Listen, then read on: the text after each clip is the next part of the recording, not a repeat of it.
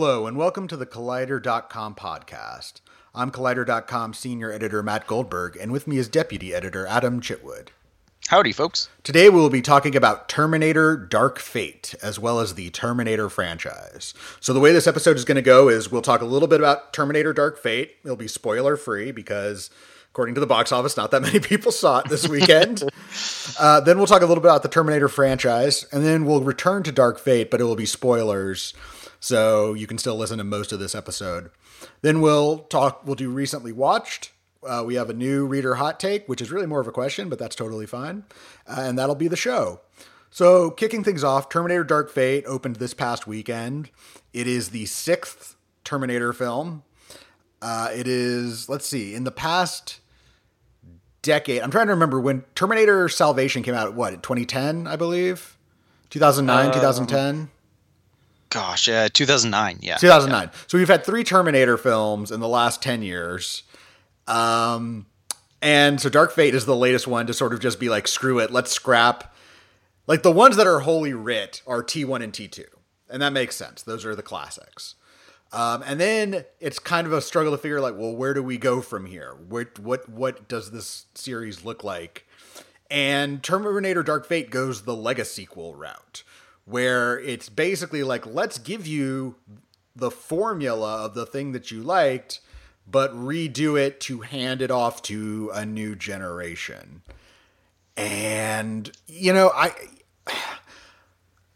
it seems like at least from people I follow on Twitter, people have received it pretty positively. I was kind of for most of the film, I was like, "This is fine," and then as it wore on, I was like, "This is bad," and then I'm like, "Now it's over." my my reaction was um uh this is fine. Ooh this is actually really good. I'm really into this. Uh this is a little long. This is bad. And then i'd watch another.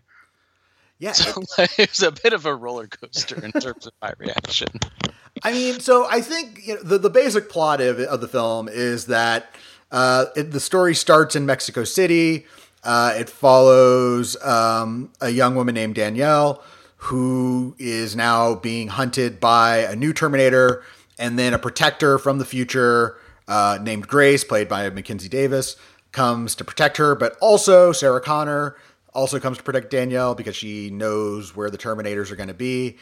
And so they team up to protect Danielle from from the Terminator, played by Gabriel Luna.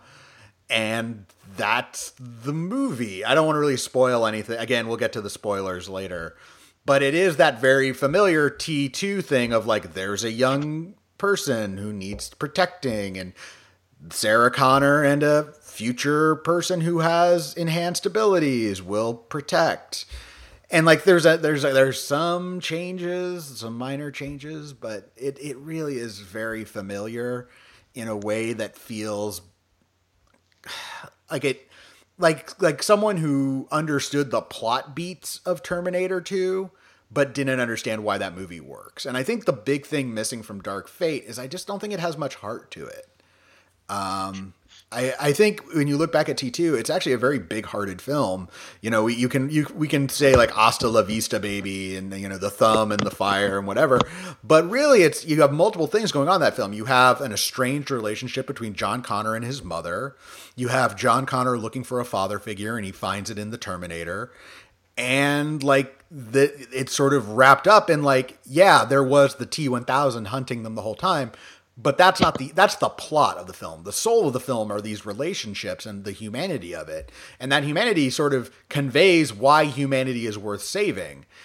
And you don't really get that in dark fate. Dark fate does not really have time for pathos. It has time for exploding planes. That's what it has yeah. time for. Yeah the, the thing i really like about t2 is it's really a boy and his dog story kind of. Um because the what is it the t1000 yeah. Uh I mean, he's not super duper smart or sentient, and John is teaching him how to be human. No, no, the T one thousand is the bad guy. T one thousand is the T one thousand. You're talking T- about the T one hundred one. Fucking nerd. it's amazing, amazing that I have a wife. How, I don't even know how that happened, but go on. Um, but yeah, it's the kind of like it, through John teaching the T eight hundred how to be human, you see why humanity is worth saving. Um, and I agree. I don't think Dark Fate has that much humanity to it because it is. I think the problem is that it's a it's a blockbuster created in 2019. Um, and when T2 came out, I mean, it was coming off the heels of like the 80s actioners, and you know, a lot of those action movies are kind of bad and kind of low on emotion and story, but we hadn't yet gotten to the point where like anything was possible in terms of computer visual effects, um, which T2 birthed. Um, that was the first CG character, I believe, in a feature film. Was the um, yeah, uh, I mean, if you don't count like the sort of the puddle thing from the abyss, yes, it is. Yeah. It is a fully. It is a CG character. Yeah, and I know it was the uh, it was Spielberg seeing the tests from T2 that convinced him to do the dinosaurs in Jurassic Park as CG instead of stop motion, which he was originally going to do. Um, and then so you get to Dark Fate, and it's like, well, anything is possible. And the way blockbusters go nowadays is you need an action set piece every 20 minutes, and so it does it it feels a little. I mean, I like Dark Fate most when it was Sarah and Grace and Dani just sitting around talking, or like um, you know the standoffish uh, relationship between Grace and Sarah and them kind of discussing the protection of this girl and why she's important and and how that works and who understands her better. Um, that stuff I found most fascinating. When it devolved into action, I was a little less engaged, and it does start pretty in like aside from the prologue, which itself is very violent, and we'll get to that in the spoiler section. Um, it kind of kicks into high gear very quickly and doesn't let go. And some of those action sequences are really cool. I do think that the very first fight between um, the new Terminator, the Rev Nine, and uh, Grace uh, is you know it starts in a factory, it ends on a highway. I think that whole sequence is really cool and really fun but I really only need like two of those in this movie.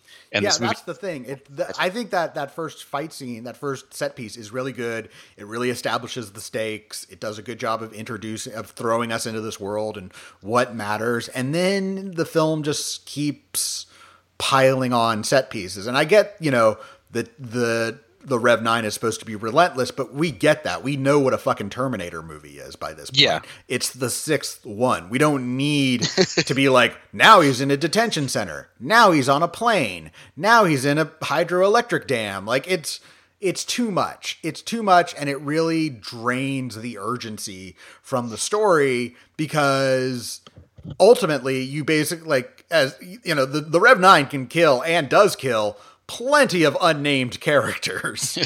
but at the, but ultimately like your the stakes are very low because we're like well these characters are are going to make it at least to the end of the narrative. So we're just really killing time here is what we're doing.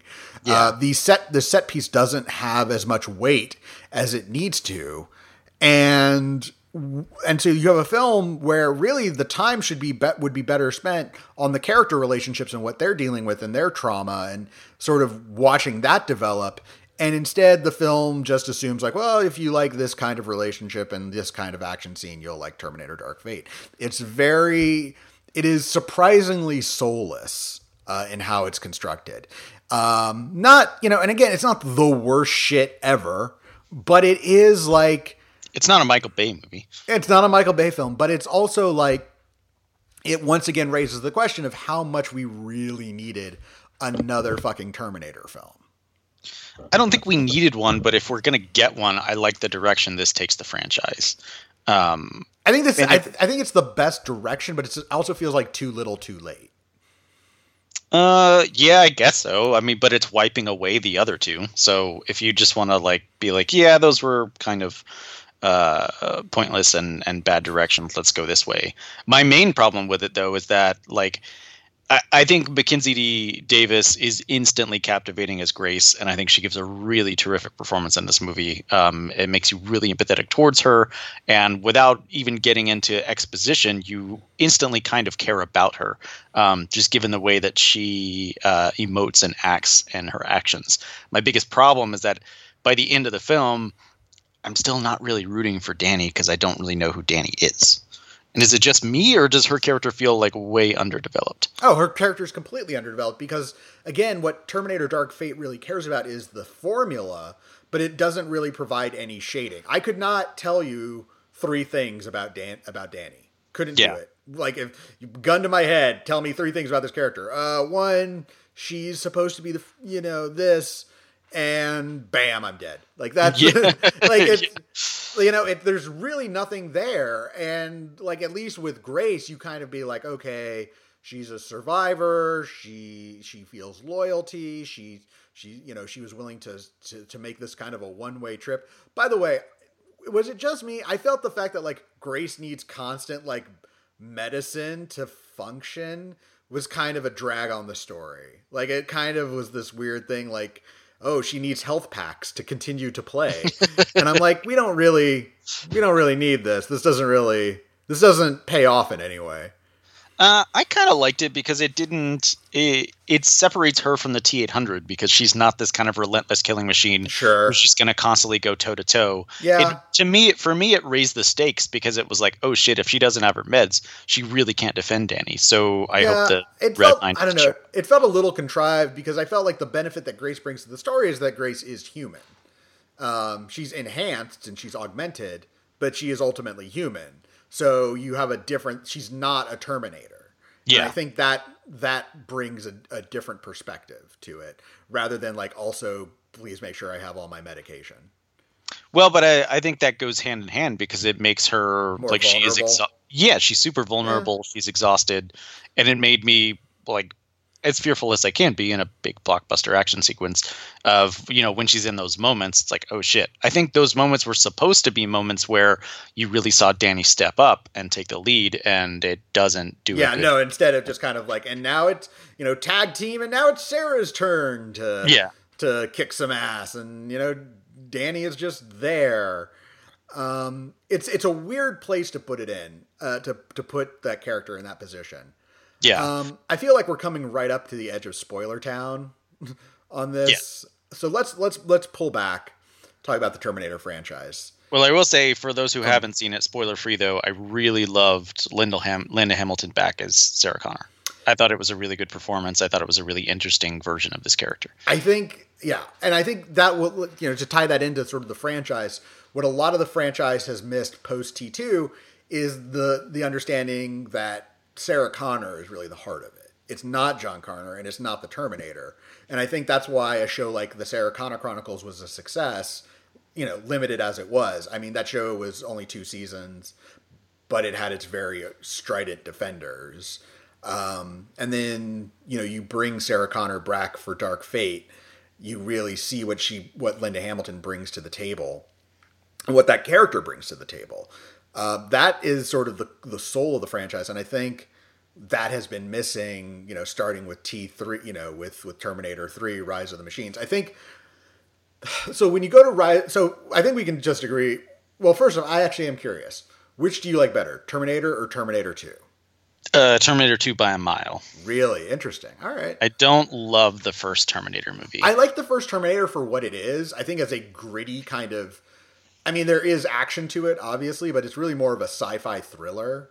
Um like oh, and kind of low budget almost and it's like it has, you know, you have the the the, the effect, you know, the Terminator effects are cool, but it really it's really more about the draw, you know, you have Kyle Reese and Sarah Connor on the run. Um I'm to tell you something shocking. I saw T2 before I saw the Terminator. Se- sequel boy over here. Can you believe it? Yeah, I can This was it. one of the many, many franchises where I saw the sequel before I saw the original. Because I was at Blockbuster and I thought that sequels were the better version of things. And so I was like, well, I'll watch this one. And it wasn't until like, I think I had rented T2 like three or four times. And I was like, okay, I'm going to try the other one now. Just complete misunderstanding of how movies worked when I was, I don't know, what, seven years old? Well, it's very cool that your parents let you watch R-rated Terminator films. I, mine did not. I had to. I didn't see those till I was older, into my teens. Um, but uh, I, I liked. Uh, I mean, I like them both. I think T. I like what Terminator does. I think T two is more fun. It's the more Yeah. watchable of the two. It's the film I would enjoy just watching, just to sit back and enjoy. Um, but then when you get to Rise of the Machines, I think Rise of the Machines feels more like a product of what Hollywood wants rather than what the story needs. And so what Hollywood wants is it's the year is 2003. Arnold Schwarzenegger is still a pretty big star. Not as big as he was, but not like, you know, co-lead of a skate play or going to direct to video stuff like he is now. Um, that's I'm sorry, but if you found Killing Gunther in theaters, good for you. None of us, none of the rest of us did. Um, but in any event, uh, he's still a big star, and they're like, we need to build a Terminator film around Schwarzenegger. Schwarzenegger, we're going to pay. I think Schwarzenegger got 25 or 30 million for that film. Like it was something insane. It was some. And he said he did it for the money, basically. yeah, I would too. I would definitely do that for 25 to 30 million dollars for one film. That's insane. Yeah, it was 30 million for Schwarzenegger, 5 million for Jonathan Mostow, the director. Sure. Why not? It was um, the early 2000s. Y2K didn't actually happen, so it was like, hey, internet money. Yeah, pretty much. I mean, yeah, studios were, were spending pretty freely back then. Uh, the crash had not happened yet. So uh, you have all this money, and then it's like, so you have Nick Stahl as the adult John Connor. Uh, Sarah Connor is now dead off screen, and he's on the run with Claire Danes, and the plot is just very weak. It's a very weak sort of excuse to put John Connor on the run again, which is that there's this older Terminator that is coming to protect him, and they they're on the run from the TX, played by Kristanna Loken. A lady Terminator. Oh, it was a lady Terminator. It was a big deal at the time that they made a lady Terminator. What if a Terminator but a woman? yeah. So long, glass ceiling. So mm. anyway, she doesn't really seem to like her like basically she's like the T1000 but she can also hack computers. That's really She's mm-hmm. like the T1001. That's it's not a huge upgrade, but whatever. And so she's she's gonna gun and the plot is that like someone's taking out all of John Connor's lieutenants. like yeah. really? And so and so Claire Danes was like one of his lieutenants and like you know, she you know, they they come she's gonna help him out and it's just it's a really boring film. Um the best thing it does. First off, its best scene is on the cutting room floor. And when I say best scene, I mean worst scene. It is so wonderfully ill conceived that I, I'm amazed that they shot it and finished it, but it's fantastic. Because the scene explains why Terminators look like Arnold Schwarzenegger, and it's because there was a Colonel Candy. And Colonel Candy is Arnold Schwarzenegger redubbed with a southern accent, like a foghorn leghorn accent. Yeah. And he's like, I'm Colonel Candy. And he's like, and he's like, I'm going to tell you about the Terminator program. And then, like, they're like, uh, can we do something about the voice? And someone in the room goes, yeah, and in Schwarzenegger's voice, yes, we can change the, something about that, you know. And so it's it's a dumb thing. I don't even know if they ever really intended it to be in the film or it was just like a DVD extra, but I love it. Um, but what I think T3 actually does, the thing that I think is best about the film is that it does end the world. Yeah. Um, which I think the ending it, is the ending is the best part of the film, and I think elevates it uh, pretty significantly. I do too. I think by going there and by saying like this is that we are at the the end. Um, on the one hand, I, I do think T2 presents a problem. The ending of T2 is like either you save the world or you don't. And if you don't, then T2 is kind of nihilistic, saying, well, you know, actually fate is is locked in and you you didn't do anything. You just delayed Judgment Day. Good for you. Um, I think T3 kind of manages to kind of thread the needle by saying by making it a success but not a success and actually taking us into the apocalypse because that's sort of the weird twist of John Connor is that John Connor is like you want to avert Judgment Day but for John Connor to realize his destiny he the apocalypse has to happen so that he can be the leader of the apocalypse or the yeah. humanity resistance. So that's the ending of, T, of of Rise of the Machines, which is again a largely forgettable film.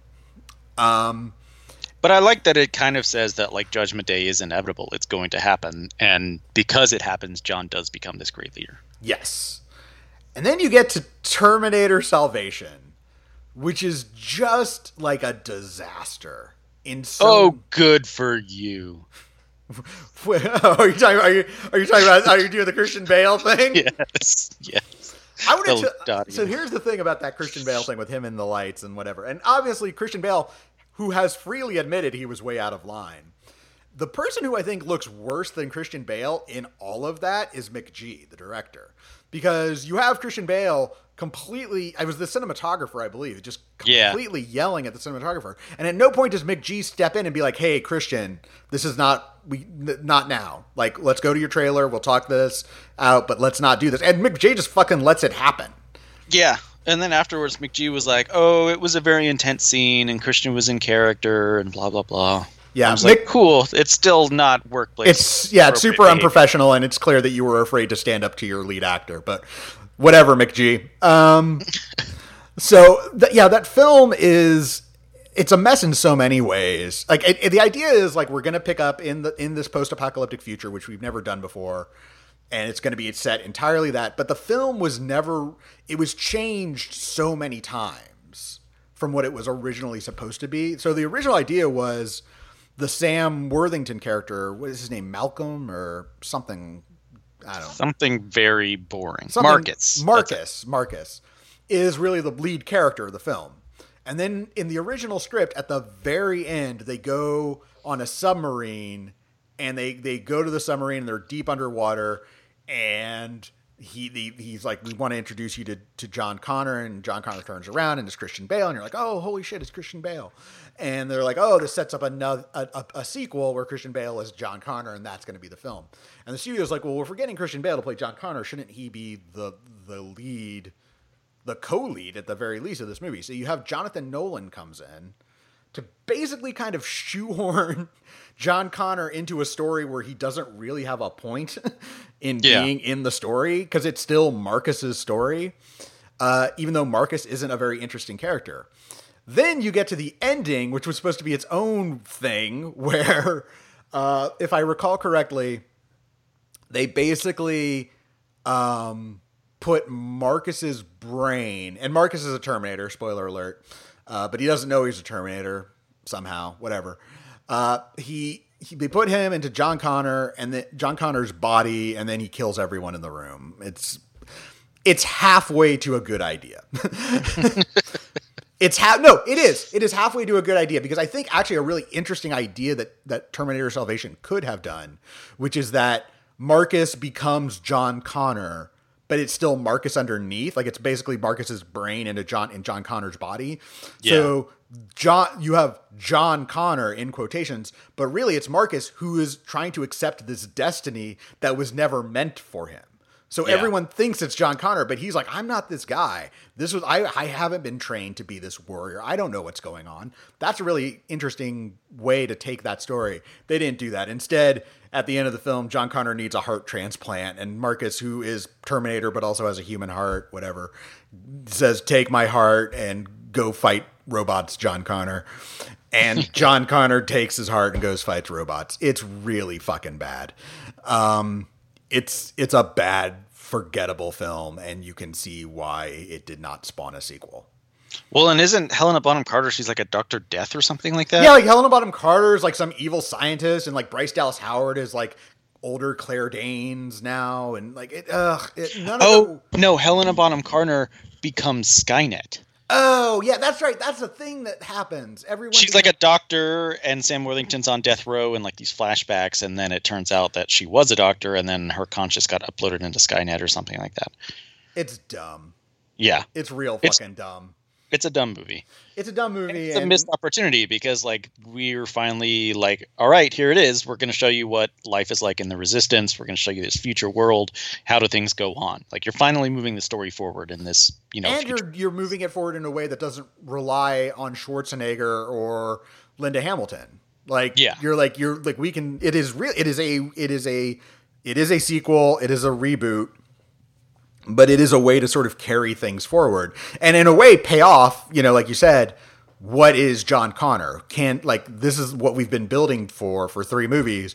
John Connor, leader of the resistance. If that's the story you want to tell, and it just it face plants yeah. it's not memorable. Like the there I can't think of a single memorable action scene from the whole damn thing, and it's just bland and boring. And I remember CGI Arnold and Yes. like the shadows. Yeah, that was a thing that happened. So, the, so there's that, and that kind of just puts the franchise on ice. We we should probably mention the rights to Terminator keep ping ponging around between different studios. Um, yeah, the Terminator 3, like Cameron was going to maybe possibly do a Terminator 3 in the late 90s, but he got wrapped up in Titanic. And when they wanted to move on it, that was before Titanic had come out, and there were all the rumors of production troubles and going over budget. And eventually he was just like, I've said all I need to say. I don't really need to be involved in another Terminator. And the rights went to wherever. So, right. No, I mean, it's it's weird. Like, at, like I think Terminator Salvation is a and and Rise of the Machine are Warner Brothers films, and then you get to Genisys, and now it's a Paramount film. Yeah. Um, and again, this is just because of like because right now the rights are with um, Skydance. Well, and Skydance also did Genisys. Uh, no, that's what I'm saying. That's what I'm saying. Skydance yeah. now moves to Genisys. You know, they did Genisys and they did Dark Fate because yeah. David Ellison owns the Terminator rights, which were up for auction, um, and now are about to revert to somebody else. To yeah, I mean, originally Annapurna got them. It was Megan Ellison, and then she did a 180 and was like, "Never mind, I don't want them," and sold them to her brother, David Ellison, um, who does Skydance, Skydance, which does the Mission Impossible and Star Trek movies. So yes. Um, so anyway, so Terminator Salvation kind of craps the bed, and the series goes dormant until 2015, 2015 or 16. 2015. 2015, you get Terminator Genisys, which is kind of like a way to. Which, I don't even. I can't even begin to explain what the fuck Terminator Genisys even There's is. no way to explain because it. it's sort of like it's just this weird sort of like inverted time travel film where it's kind of a remake of Terminator to of Terminator, where Kyle Reese, played by Jai Courtney, hashtag Jai Bless, um, is going to he's Kyle Reese. He's going to go back in time and protect Sarah Connor, but Sarah Connor is now uh, the T2 Sarah Connor, really played by Emilia Clarke, where she's very capable and knows what she's going. She's not the the the waitress on the run. She's she's a survivor. She's a fighter because a Terminator went even further back. Like at some point in the making of Terminator Genisys, someone should have said, "Hey, this is too much time travel. You've gone too much time travel. Stop with all the time travel." Anyway, they you know terminate. You know Arnold Schwarzenegger is there to protect, keep protecting her. Um, so she she's the John Connor figure, but also Sarah Connor, and Kyle Reese is like, I don't know what's going on. Explain it to me, and then they kind of do, and then it turns out that Genisys is Skynet as a video game or some online plat. Basically, Genisys is like, hey, aren't isn't hey, we're all online a lot, eh? and it turns out it's Matt Smith.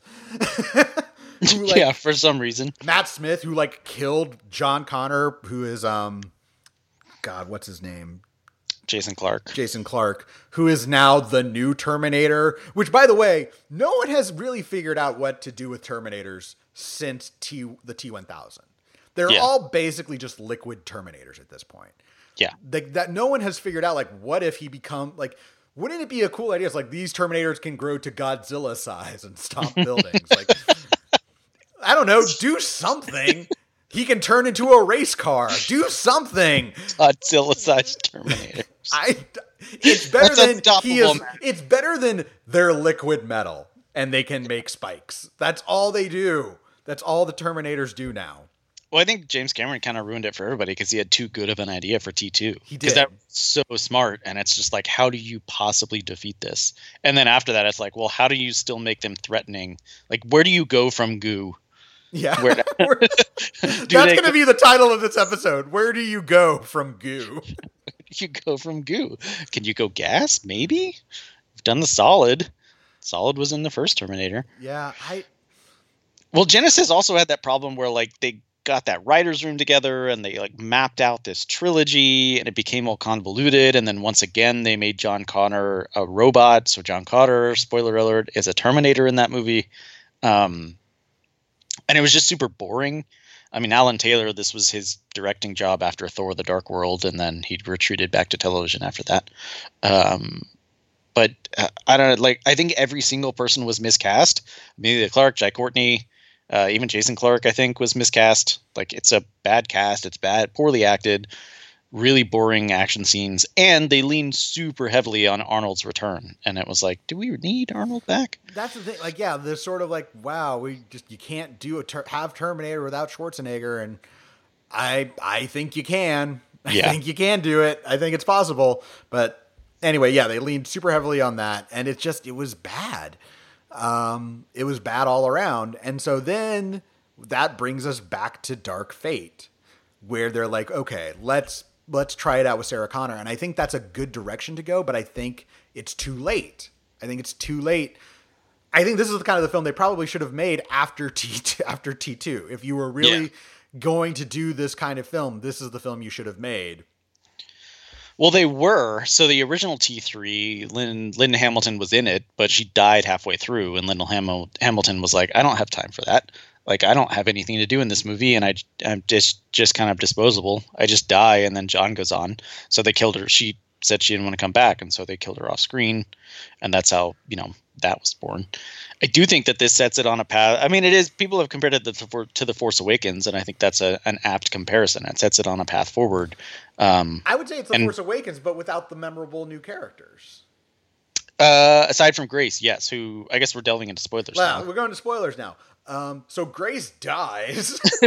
yeah. So your best new character kicks the bucket. Yeah, And here's the, okay. So the thing I like best about Terminator: Dark Fate is if you were to make a movie in a lab to piss off white nationalists, it would be Terminator: Dark Fate, where uh, women come together to protect a Mexican nationalist who is the savior of mankind.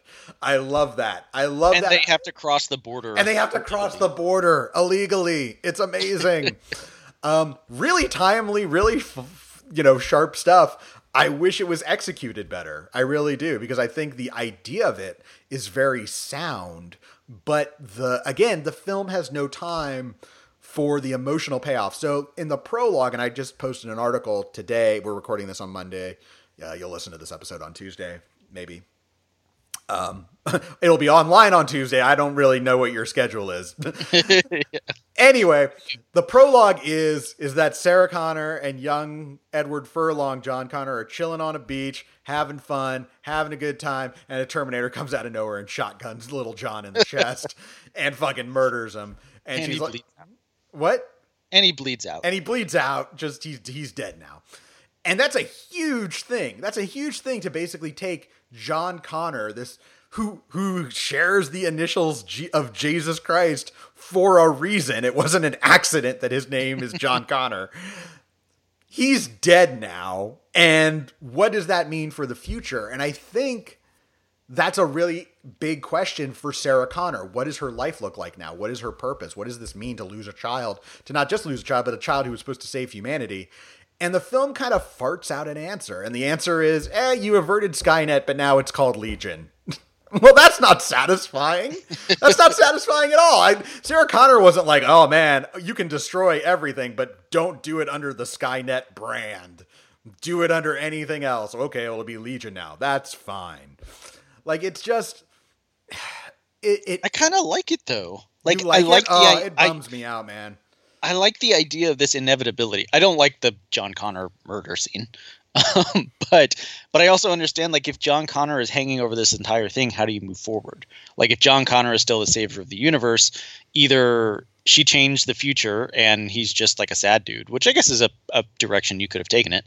Like if your fate was supposed to be the savior of humanity, but then you like changed the fate so that doesn't happen and so you didn't have to rise to the occasion. What does your life look like now as a 40 something year old um, i mean i guess that's one direction to take it but then you can't really move the franchise forward. So i think in killing john off um, you get rid of that problem. But i like the idea that skynet under whatever name is inevitable. Like humans are going to be idiots and they're going to create ai that's going to destroy all of us.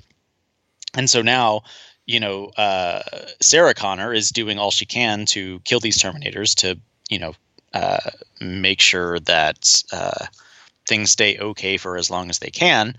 And then by the end of the film, you set it on a path for. I mean, I think it's pretty clear where the sequels are supposed to go because this movie doesn't get into Legion at all. So No, no, no. The idea with the sequels is supposed to be like Dani and Sarah Connor go on an adventure to stop Legion from Yeah. rising. which could be interesting. And then Could I be assume interesting, but it's never going to happen. no, it's not happening now. And I assume Grace would come back at some point, as you know, they would have to go to her now as a an adult human who didn't live through this terrible future and be like, "We need your help for whatever reason." I have no idea. Um, but I assume that she would come back at the end of the second one or sometime in the third one. But the again, it comes back to the central problem that Dani is just not very interesting. It's so when you have this poor character at the center of it who's supposed to be propelling the story forward, and thank God they didn't kill off Sarah Connor because you know if the sequel did happen, at least you'll, you still have Sarah there. Right. Um, it's just it's very hard to know what these characters want beyond like their survival, which Yeah. is fine, but like again, going back to T2, those wants are exist alongside far more relatable wants. Mm-hmm. So, yes, in Terminator 2, John and Sarah and the Terminator, they all want, you know, save the world, and that's all well and good. But really, but also Sarah wants to reconnect with John. John wants a father figure. Like these are understandable emotional arcs that we can really tap into. And and Dark Fate doesn't have them. It does I don't know what what Dani wants other than like learning to be tougher. I also think the film suffers from Arnold Schwarzenegger's presence. Like, I don't think we needed Carl. I don't think we needed to like because I was really kind of enjoying the film for most of the middle part of it, but then when you bring Arnold Schwarzenegger back, you start har- harping on the past, and I didn't find There's a lot of dead interesting. there's a lot of dead weight in this film. If you're going to bring Carl into the story, that's a huge thing because basically you're asking Sarah Connor to fight alongside the thing that killed her son. yeah, And the film doesn't really push to reconcile that. She's just like, it doesn't "Oh, have time to. It doesn't have gotta get on time because you got to get into another fucking action scene. which also and so that's what really frustrated me again like i was with this movie i was really into it and then it's basically like once they get out of the detention center um so my problems are twofold one i don't think gabriel luna is that intimidating of a terminator uh Oh, like, I liked him. fine, I thought he was yes. all right. did you i thought he was fine uh, but two, they just keep delaying the inevitable for the sake of having more action sequences. So as soon as they know that they have an EMP that they can use, why why do they have to get to an air force base to get on a plane to fly somewhere to get off the plane? Like when he attacks them in that warehouse, why not just get out and push the EMP button? Yeah, It makes no sense to me. That's an excellent question, isn't it? It makes no sense to me why they're getting in a fucking airplane. Like they're running from him so that they can get, him into they a can kill get to the kill box. yeah. You can't kill just- him if he's not in the kill box. it made that made no sense and so it's prolonging the inevitable so i'm just sitting there like well this is boring like I, did- why am i watching this and i i mean i guess research or box office or whatever the fuck shows that people like watching things blow up but at a certain point if there's no point to it and you know if things are just going in circles don't audiences get frustrated with that Well, and or am i, am I mean, alone in this no, no. I think counterpoint is that this film didn't do that well at the box office, which means that people weren't telling their friends, "Oh, you got to go see this new Terminator. It's really Yeah. something special." Because like people like action scenes, but they also like memorable characters and like thing like things that they can talk about. And like what uh, what are you gonna? Oh, it was that plane blew up real good. You know? Yeah. Ah, all right. the the ladies who starred in it were really fun, and they go to uh, uh they cross the border illegally. So that's something that It's Uh, yeah, it just feels like like again, like I think Dark Fate is compared to the last three Terminator sequels, yes, it is better. But I would also say it feels like a film that could have been much stronger for, on its own merits rather than just by comparison. Yeah, I know that James Cameron said that he and Tim Miller fought a lot during editing, and I'm curious as to, I mean, so James Cameron compared it to working on Alita Battle Angel, which is a script that he wrote and Robert Rodriguez directed. He said that Robert Rodriguez was like, "Tell me the movie you want me to make, and I'll make it. Like, tell me everything." And James Cameron had to be like, "Well, no, you have to make it your movie, um, but I'll help you." And then he said he had the opposite problem on Dark Fate because he said Tim Miller wanted to make the movie that he wanted to make, and James Cameron. Uh, I don't remember the exact quote, but it was something like, you know, I know a little bit about this franchise, so you may want to listen to me. So I'm curious if Cameron was trying to angle it more towards the past, or if he, you know, maybe it was specific beats with characters. I don't know. It sounds like there were there were quite a few struggles in the post production of this film, and in the version that came out. Uh, and so I'd be curious to know what that push and pull was. To me, it just feels like too much action. Just like pull back on the action, give me three or four more really good scenes. Because you like, there's nothing as memorable and iconic as the scene in T2 where they're sitting outside the rest stop um, or the the gas station or whatever, and they're just kind of bullshitting. Right, exactly. The film never takes it never slows down enough to just have a moment with its characters. Yeah. And it desperately needs that, especially for Sarah Connor. The uh, closest it comes to is, is on top of the train, but that's just exposition. Like I don't think we needed the flashbacks to or the flash forwards to the future. Um, no.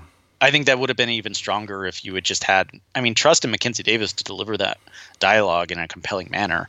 Just let her tell the story. I didn't really need to see it play out. Yeah, it's again, I feel like that's sort of one of the things that really irks me, rubs me the wrong way about Dark Fate is that it's a film that does not trust its audience. It doesn't trust its audience to have an attention span or to invest in these characters. And I think it kind of, when you trust your audience so little, it also says, I don't really trust this franchise that much. Like it's IP and it just renders it makes the whole thing feel a little soulless. So like while we can sit here and be like, boy, it sure is great to have, you know, Linda Hamilton back as Sarah Connor, there's there's an element of here that just feels where you can just sort of see all the profit driven strings. And I'm not like naive. I obviously these uh, you know, movies exist to make money for the people that that make them. I get that. But it's all a matter of how well you hide that. And, you know, f- just because you get, you know, James Cameron to put his stamp of approval on this, I don't think you had a film that was as strong as it could have been. Well, and I, I'm, I'm reminded of the fact that uh, you know Terminator Genisys did not do well at all domestically, but it it did really well internationally. Um, to the point that it, I think it was the first American film to earn, I think, over 400 million worldwide without grossing 100 million in North America. Um, which it did not. And so I wonder if some of those decisions were dictated by like, well, we know that there's an international audience for this. We don't know for sure that domestic audiences are going to go for it. So you need to spell everything out for people and you need to include more action. I mean, there which would be I, unfortunate. I mean, it's unfortunate, but now it looks like no one's showing up for this fucking thing. So there, yeah. there you go. Um, yeah, I think Dark Fate, Dark Fate might earn its reputation as sort of like, hey, it's a, it's above average Terminator film that no one really talks about. But uh, I don't think it's certainly not the franchise started it starter it was aiming to be. No, it may be one of those movies that once it's on cable, people find it and they're like, "Hey, that was actually pretty good," yeah. and it's like, "Well, there's no more." Right, pretty much. And and to be honest, like I'm kind of like I would watch more of these. I wish the lead character was more compelling, um, but I'm not crying over the death of the Terminator franchise. No, it's not a it's never been a rich mythology. That's the thing. It's that Terminator yeah. is not about world building. Terminator is a very very cramped conflict. It is the Terminator comes to kill a person. And that's that's all it is. It's not about like you have to, you know, recover the runes from the sacred site to raise the like there's nothing there. It's just survive past the Terminator and then, you know, that's the end. It's just yeah. not. It's just it's it's great within the confines of a story, but of like a single story. But that's the thing about IP is that you know if you're a studio, for you, every IP means franchising. But really, what franchising is is really more about mythology, and not every story can support a mythology. So, you know, yeah, you can call this Terminator Dark Fate like the Force Awakens of it, but Force Awakens can sit comfortably within that mythology by being like, yes, this is Star Wars, but you know, there these are legacy characters that you know, but then these are new characters that you'll like, and they all exist in this sort of, you know, greater conflict. Like there's just much more meat to work with there than a Terminator film is going to give you. Yeah. Yeah. For sure. Um, all right. Well, with that, let let's move on to recently watched. What have you seen lately, or what, really, what have you played lately that you want to talk about? Yes. So my uh, the thing I've been doing the most, and I haven't had a ton of free time lately, so I haven't gotten too far into it. But I did start the Outer Worlds, which is like I play like two video games a year, and uh, our own Dave Trumbore wrote a really glowing review of this one that spurred me to check it out. Uh, it's from Obsidian Entertainment, and it's essentially if Fallout and Borderlands had a baby. It's an action role playing game um, that uh, basically, uh, you are uh, a colonist who was on board a ship that was uh, in light speed travel to go to a colony, and that ship was thought lost forever. Um, when in actuality, it uh, was just kind of like hanging out there in um, outer space. And someone finds the ship and wakes you up, and you are now like way in the future, and you're embroiled in um, these various uh, kind of wars and battles and uh, mostly like political intrigue of um, the galaxy and what's going on. And so you go from planet to planet and you you put together a crew for your ship and you're kind of doing odd jobs and also playing the main mission. Um, but what's interesting about the the game is that thematically, like almost everywhere you encounter, like it's very much about like uh, corporate overlords working their employees to the bone to the point that their employees are disposable and all for the, the, the greater good and then just like replacing them with whoever is left and treating their workers like shit. And it's not hard to uh, take this as uh, a kind of a treatise on the video game industry itself. I know that a bunch of i'm not super uh, up on the latest video game news and stuff but i do know that there have been um, a lot of frustrations and and stuff within the uh, video game industry of those who actually work on video games being overworked and underpaid uh, and thought of as disposable by uh, larger corporations. So that adds the. I mean, the game is very funny uh, and there's a lot of humor to it, and I'm uh, just really having fun with it. And I don't play a ton of games. Like I, I was obsessed with Skyrim and um, play Overwatch every now and then. So uh, this one really kind of scratched that itch for me of kind of a long form uh, story game that I can get lost in side quests and stuff and have fun with. So uh, I'm enjoying that. I uh, I like that one. I did not watch as many Halloween movies this month or last month as I wanted to, so this is kind of what I'm doing instead. Yeah, my, my plans for watching a bunch of like I planned to watch all of the Nightmare on Elm Street movies, and it completely fell flat because I was too busy catching up on The Crown because I had to review The Crown season three. So yeah. it all kind of just went out the window. That's I was watching Jack Ryan for your reading pleasure. Right. We do this basically this is us blaming you, the listener. yes. For our so problems. we have to watch for work. I know, right? I had to go out on my Sunday and watch Terminator Dark Fate. How dare you? How dare me? Um so for me, uh I, I recently was did, was went on a trip to London and so on the plane ride home I had downloaded a couple films to watch, and I decided to finally get around to watching the original Child's Play because it was one of those. I've I've tried to watch all of the horror franchise starters, the at least the first film in those series, and Child's Play was a bit of a blind spot. And it always seemed pretty fucking dumb to me. I'm like, oh, so it's just, you know, it's a little doll that's come to life and he's evil because he's inhabited by the, the the soul of a serial killer, but he's a doll. Like, what the fuck is scary about that? And but but people I trust were like, no, no, Child's Play is actually a lot of fun and it's really good, and the series is is good actually. So I'm like, all right, I'll give Child's Play a shot. And I really enjoyed Child's Play. I thought it was really fun. The thing I like most about it is it plays it completely straight. Like you would think, like if I came to you, it's like I want to make a horror film. Oh, great. Okay, so there's a doll, right? And the serial killer he puts his soul into the doll and the doll becomes murderous. okay. You would think like that that would involve some heavy winking towards the camera and it doesn't. Like the way the film begins is that Brad Dourif, who is the I think it's the Chicago Strangler, is like on the run from a cop played by Chris Sarandon, and he gets shot a few times and he's about to die in a toy store. Their shootout is in the toy store, and all of a sudden he starts like doing like dark magic.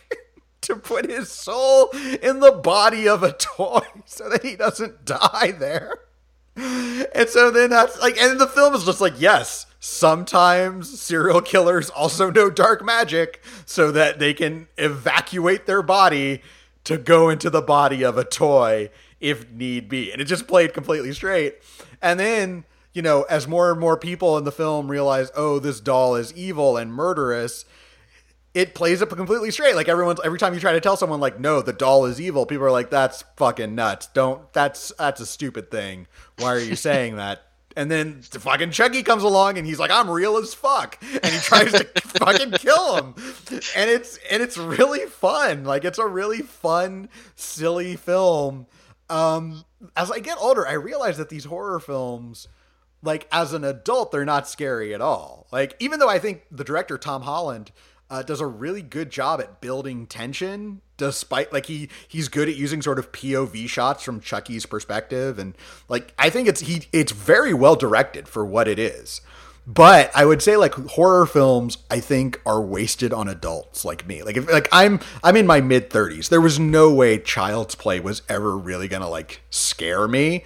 But if I'd seen Child's Play as a kid and someone showed me a movie it's like, "Hey, you know that favorite toy of yours? Well, a murderer might take control of it and try to kill you and your parents.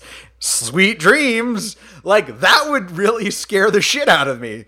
Just like as I'm sure, like Nightmare on Elm Street and like Friday the 13th and like Halloween, like all these movies would probably be a lot scarier if I had seen them as a child. So I guess my, what I'm trying to say is if you're a parent, show really terrifying movies to your children for maximum effectiveness. Because as an adult, they'll just be like, oh, this is well made, but they won't find them scary.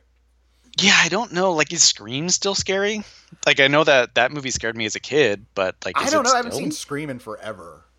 I love it. It's one of my favorite horror movies. But you know, and you look at like, I mean, I guess The Conjuring was scary. I guess I mean horror still makes a lot of there's money. Still and... scare, there, there, you know, there's still horror films that scare me, but it's really weird stuff now. It's stuff like The Witch. You yeah. know, stuff that's like sort of like you know eldritch horror rather than like a slasher or stuff stuff that like doesn't necessarily scare you but makes you want to vomit like hereditary. Right exactly. Something that like gets to the core of like something. Don't show your kids hereditary. Yeah don't don't, don't show in all in all seriousness don't show anyone hereditary. That's probably for the best. Um all right so with that let's uh so we don't have any uh reader hot takes this week but we did have a a reader question from smb and SMB asks if you had to give up one forever, which would it be? Movies or television? Hmm. God, that's tough because I watch a lot of TV. I know your answer is very easy. Yeah, my yeah, my answer is television. I'd easily give up television. I'm, I'm, I'll watch movies all day, but television, I'm like, I mean, I like television, and there's shows that I like, and I would certainly miss, you know, if I had to give up television in this hypothetical scenario. But I prefer movies. Yeah, uh, I mean, it's tough. I would probably give up TV, but I grew up watching a ton of TV, and I still watch a lot of TV. I think TV is very comforting in that it feels, especially when I was younger, like in the '90s, it felt like this uh, kind of never-ending family. Like the stories didn't feel like they had any like ending to them, and so it felt very familiar and comforting to know, like, oh, every Thursday ER is going to be there, and every Thursday Friends is going to be there. Um, Whereas movies are finite, but I do think that the emotional impact and thematic impact of movies is far more far stronger because you're telling one contained story with a beginning, middle, and end. And when you get a filmmaker who knows how to push those buttons incredibly well, uh, like a Steven Spielberg or even someone like Jordan Peele or uh, Barry Jenkins, um, you know you get you get stories that stay with you forever and you can't forget them. Whereas something like er which i would probably count as one of my favorite tv shows of all time I, I, can't remember exactly when it started going downhill and you know some characters went on weird you know uh, tracks later on. Um, i mean when we were growing up, TV was not Breaking Bad. It was not Mad Men, where it's like, oh yeah, there's very much a definitive ending to this. So those are kind of the the shows that I relate to the most. But even Breaking Bad, like you're not going to sit there and I think Breaking Bad is one of the greatest TV shows of all time. But I think the thematic uh, and emotional impact of like a masterpiece of a film um, has greater potential than something as good as good as Breaking Bad is. I think all TV in some sense is plot driven. So. Yeah. No, that makes sense. All right. Well, thank you all so much for listening. If you want to keep up with this podcast, you should follow us on Twitter. Adam, where can we find you on Twitter? At Adam Chitwood. And you can find me at Matt Goldberg. Thanks for listening, everyone. We'll be back with you next week.